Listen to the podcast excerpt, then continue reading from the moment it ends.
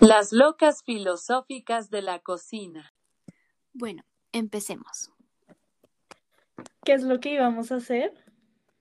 Vamos a intentar hacer un con merengues encima.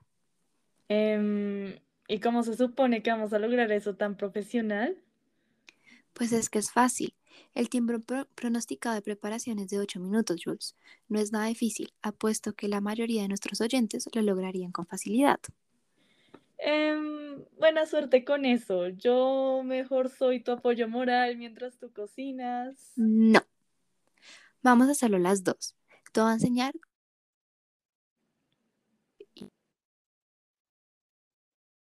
Solo te pasa lo que necesitas, pero tú lo haces solita. eh, Mandre, estás llamando chef a la que ni siquiera sabe hacer un huevo frito. Julián, no más. Vas a aprender a hacer un pie de limón. Mañana te enseño cómo no se frito. Ok, ok. Pero no prometo nada con el resultado del pie. Ah, y apuesto que no soy la única que no sabe hacer un huevo frito. Alguno de nuestros oyentes se debe identificar conmigo. Bueno, ok, no más. Todos los que no saben hacer un pie, quédense y aprendan qué hace.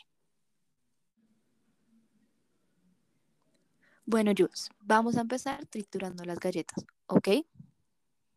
Ay, no, tengo miedo. Pero espera, ¿qué tan grandes tienen que quedar los trocitos? Es fácil, muy fácil. Parte las galletas con la mano, no importa el tamaño, y las vamos a meter en el triturador. Él hace el trabajo por ti, tranquila. Ok, ok. Eh, ¿así está bien? Sí, está perfecto. ¿Ves que no es nada difícil? No le muestres miedo a los oyentes. Ahora, asegúrate que la tapa quede bien cerrada y ponle la mano encima para que no se abra. Listo, listo. ¿Cuál es el siguiente paso, Mandri? Ya te derretí la mantequilla. Para que sea más rápido no nos demoramos tanto. Échale la mantequilla a las galletas y revuélvelo. Después échalo en el molde que ya tiene papel. No te demores porque se enfría la mantequilla. Ah, son demasiadas cosas. ¿Y la receta no trae medidas de todo esto? ¿Dónde está la exactitud sobre la cantidad de cada ingrediente, Mandre? Ugh, eso es lo de menos. Si quieres una capa gruesa de galletas, le eches más mantequilla y ya. No te pongas a sufrir por la perfección.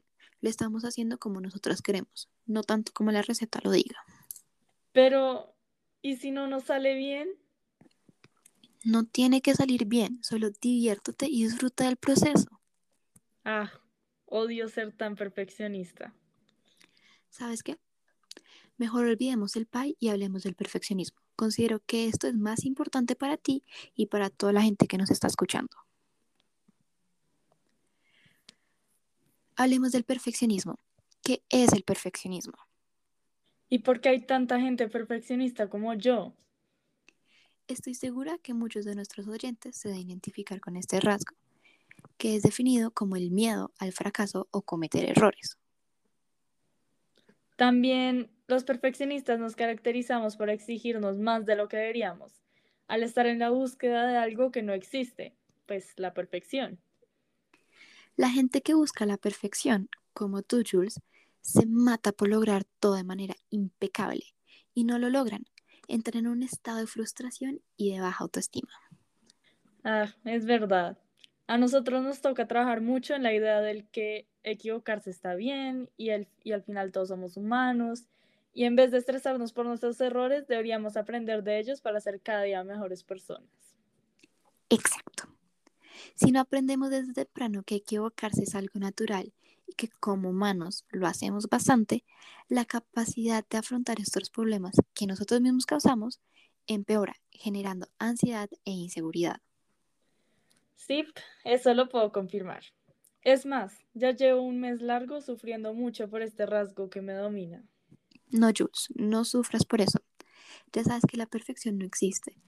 Entonces, ¿por qué buscas algo inexistente? No sé, la verdad. Mm, es complicado. Yo siento, y creo que todos los perfeccionistas nos sentimos igual, que este rasgo que tenemos es algo muy difícil de eliminar. Sabes, Eh, me gusta comparar el perfeccionismo con cualquier otro tipo de adicción.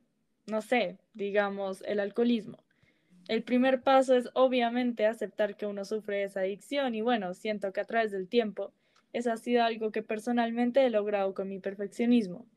Pero, al igual que un alcohólico, por más que uno lo acepte y trate de cambiar, uno ya tiene esa adicción para toda la vida.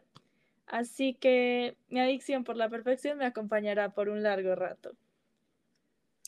¿Sabes qué? ¿Qué? Sí, el, perfec- el perfeccionismo se relaciona mucho con otro estilo de adicciones, como tú lo decías, pero como todas las adi- adicciones se puede trabajar y mejorar y aprender que esta perfección que tanto anhelas no va a llegar. Por eso les voy a dar unos tips de cómo confrontar el perfeccionismo. Uh, me gusta esta idea tanto para mí como para nuestros oyentes. Entonces, Mandre, cuéntanos, ¿cuáles son estos tips? Primero, bueno, antes de empezar, uno tiene que aceptar que siempre está buscando la, perfec- la perfección y entender que por consecuencia de esto, uno va a terminar haciéndose daño. Cuando uno consigue esto, lo mejor es buscar ayuda. Habla con los amigos o los papás o hasta con una psicóloga puede ayudar mucho. Ellos, al conocerte o saber más sobre el tema, te pueden guiar y darte tips personales que te funcionan para tu estilo de perfeccionismo. Sí, sí. Y para todos, yo sé que buscar ayuda o a una persona con la que hablar y desahogarse sobre los sentimientos es difícil, pero al final del día es lo mejor que uno puede hacer. Bueno, Mandre, siguiente tip. Trabaja en la autoestima, mentalizando que los errores son comunes y aprende de ellos. Busca el lado positivo de todo y si no lo encuentras, tienes que buscar un poco más, porque ahí, ahí va a estar. Sí, el pensamiento positivo es la clave de todo. Hay que tratar de apartar esos pensamientos negativos que surgen en nuestra mente de vez en cuando. Y cuando somos perfeccionistas, estos se multiplican. Entonces, muy buen tip. Siguiente, Mandre. ok. Reduce la ansiedad. Busca ejercicios de respiración. Eso ayuda mucho a sacar todo el peso del estrés que está cargando en tus hombros. Acuérdate que, este es el, estás en el presente y no puedes cambiar el pasado. Y si algo pasa, no te preocupes porque todo tiene solución. Por último, identifica unas metas realistas, algo que alcances. Es tan simple como el pie. Si te dices que te demoras 8 minutos en prepararlo, no te vas a matar por hacerlo en 8 minutos, cuando sabes que te cuesta trabajo. No te pongas tiempo, haz todo a tu ritmo y no hay afán. Wow, me encantaron tus tips. Espero empezar a aplicarlos a mi vida y espero que estos tips les sirvan también a todas las personas perfeccionistas que nos están escuchando. Bueno, pero ahora tengo una última pregunta para nosotras y nuestra audiencia. ¿De dónde adquirimos el rasgo del perfeccionismo? Muy buena pregunta, Jules. La verdad, nosotros adquirimos el perfeccionismo de la cultura y la sociedad que nos rodea. En nuestro caso, el colegio nos incita a ser a ser perfeccionistas, a pensar de que, a pesar de que nos enseñen que es normal equivocarnos, sacar una mala nota es una derrota para todos, pero simplemente los estudiantes buscan la manera de sacarse un 100. Sí, mm, tienes la razón. Ah, cuánto amaría poder ver un 70 en mi examen y sentirme bien con mi resultado. Ese es el problema, aunque tengamos una buena nota, no nos conformamos con ella, ya que el perfeccionismo nos lleva a querer sacar más de 90. Sí, sí.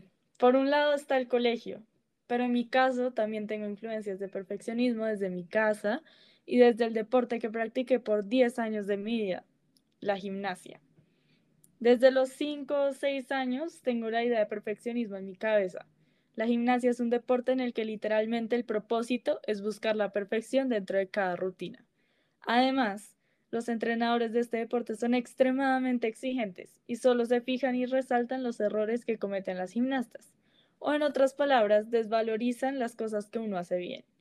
Y pensándolo bien, eso es valorizar lo que uno hace bien y resaltar lo malo es también algo muy característico de las personas perfeccionistas, perfeccionistas, ¿no crees, Mandri? Claro, los perfeccionistas también buscan cómo complacer a los demás, dejando por detrás a ellos mismos.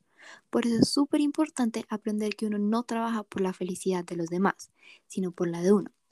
Buscar su propia felicidad es clave. Por eso los tips de antes les pueden ayudar mucho.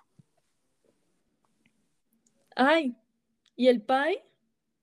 Ups, nos quedamos hablando del perfeccionismo y nos olvidamos de terminar el pie. Bueno, ya lo tenemos adelantado, entonces terminémoslo. Siempre nos pasa que empezamos cocinando y terminamos hablando de un tema profundo. Pero bueno, entonces nos iremos a terminar este pie. Y a nuestros oyentes, muchas gracias por acompañarnos. Y nos vemos en otro episodio de Las locas, locas filosóficas de la, cocina. sí, muchas gracias a todos por estar acá. Espero que estos tips sean de su gran ayuda. Chao. Chao.